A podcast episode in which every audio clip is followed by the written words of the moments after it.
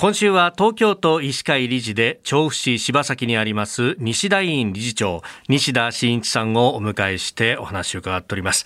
えー、この親の介護の備え方注意点について1週間伺ってまいりました。で今日はその介護をねする側うんご家族も結構こう抱え込んでしまって体調崩すなんて話も聞かれますよね、はい。これ、まあ、あの現場でご覧になっていて、うん、やっぱ多いですか、そういう人。多いです、とても多いですね。はい。まあ、これ、どうなんでしょう、あの担い手としてはこう、現役世代のやっぱり奥さんだとかっていうのが、今の現状では多かったりしますか？そうですね、ただあの、最近、社会問題になっているヤングケアラーといった、そういうお子さんが介護にならなければならないなんて、そういう場面もあるわけですよね。まあ、とにかくその家族を構成している人数が非常に少ないという今のその社会構造が原因しているということになるかと思うんですね。うんまあ、介護疲れなんていう言葉がね、うん、えー、新聞でも見たりなんかしますけれどもさらに進むとこれ介護うつにもなってしまいます、うん、そうです。そういう方もおられますね。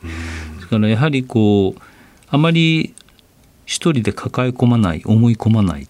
もう適当に力を抜いてやっていただく。それがいい加減なことではなくてですね、結局介護する親御さんのためにもなるわけですね。もう他力本願でいいんですよね、えー、やはり介護する方の心のゆとりが必要です。それは必ずその親親御さんにも跳ね返ってきますから、えー、これこれからその介護に備えるために、どういったところからこれは手をつけていったらいいですか？そうですね。例えば突然重病になって自分の意思表示ができなくなったら私たち子どもたちはどうしたらいいのっていうことをちょっと軽く聞く機会を持っていただきたいと思うんですね。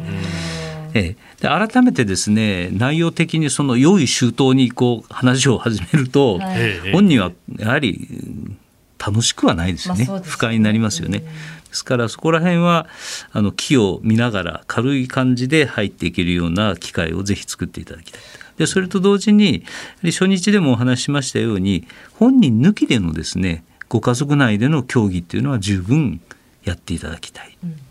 と思います。病気によってもあのその場の環境やさまざまな状況でもですね思いはやっぱ変わっていきます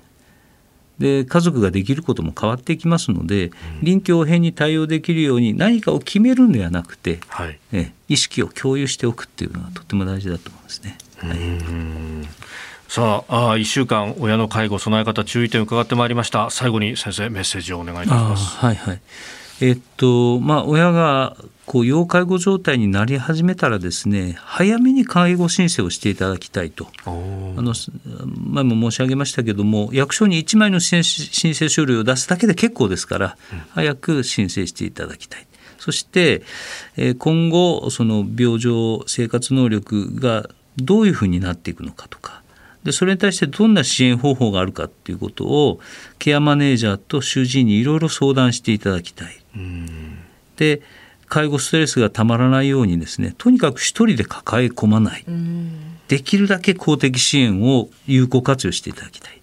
で親の顔っていうのは介護する家族の表情の鏡と思っていただきたい。だから、えーと介護する方が厳しい表情になれば親も厳しい表情になるんですね。でそれによって認知症のある方は精神的にも不安定になってきます。とにかく介護する方が肩の力を抜いて、まあ、適当に息抜きしながらですね自分の健康も維持して長丁場にも耐えられるように専門家の意見を聞きながらですね、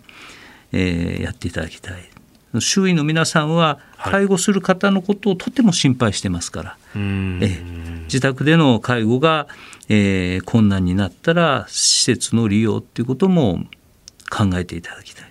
そして経済的なことにつきましては、はい、青年貢献制度というのがあります。これは介護保険とのもう両輪